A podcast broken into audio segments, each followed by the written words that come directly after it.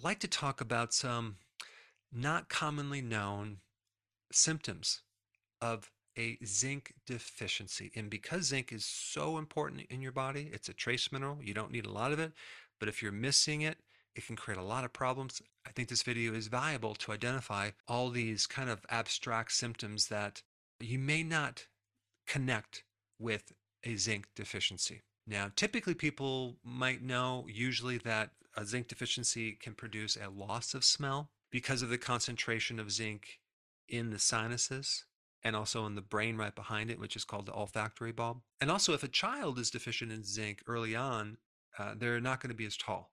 Okay, so they can have a, a lack of development. And of course, um, most people know that zinc is so important for your immune system. So if you're deficient, you're going to be more susceptible to having infections, especially respiratory infections and especially viruses. They may also know that if zinc is deficient, the thyroid might not be able to convert T4 to T3, the active version of the thyroid hormone. And they may also know that it's related to hair loss or thinning of the hair and diarrhea, as well as dermatitis because of the concentration in your skin. And they may also know that it can create some uh, mental agitation or irritation or even fatigue. But I want to explain seven symptoms that not many people know about. So let's talk about number one. Okay, we talked about lack of smell, but let's talk about lack of taste. And I'm talking about when you eat food, you may find your food is just bland. It might taste more bitter.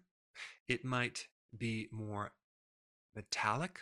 Number two is a lack of flavor, okay, which relates to the uh, something being bland. But with a zinc deficiency, you won't be able to perceive different flavors, which would really suck if you're trying to enjoy your food and everything is just like the same flavor. That would be devastating. So, having enough zinc can help you perceive through your taste buds different flavors, which is very, very important in um, that perception that normally we're supposed to have. Number three, hypogonadism. Okay. So, in other words, the testicle actually shrinks, it gets smaller, which is going to relate to a decreased testosterone. Okay. It's also going to relate to lower amounts of sperm because out of all the fluids in the body, uh, a lot of the concentration of zinc is in the sperm for a survival mechanism and also to increase the quality of sperm. And so this could relate to infertility.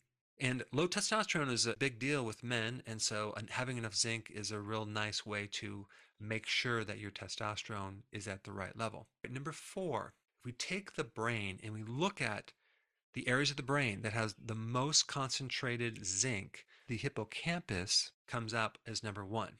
There's other parts of the brain. The hippocampus normally should have a lot of zinc. So if you're deficient in zinc, what can happen? What kind of symptoms can happen if the hippocampus can't work?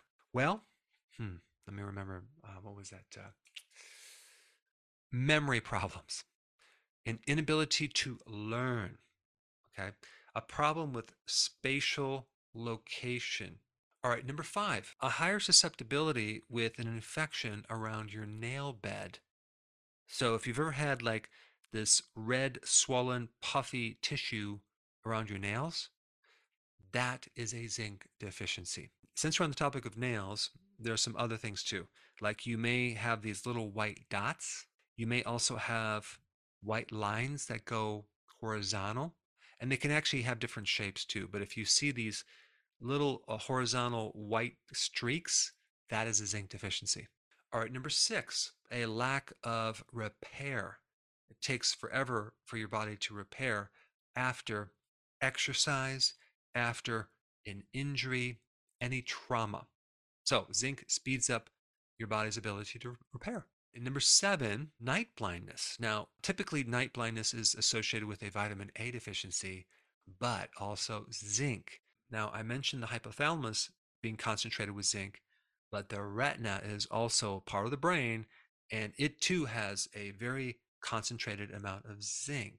And so, when you run out of that zinc, it can affect the retina, which is basically brain tissue that's extending out of your skull in your eyeball that allows you to see. and especially at night. Okay. So, anyway, I wanted to cover these very important points. And I also want to mention why people are typically deficient in zinc.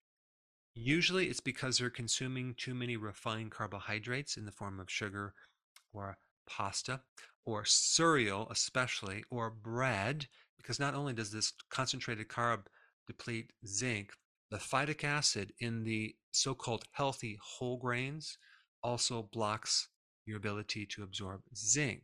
So when you see things on bread that says whole grain bread or whole grain cereal, whatever, that bran is where the phytic acid is, and that can block zinc. So you might say, well, okay, well, I won't do the whole grain, I'll do the refined grain.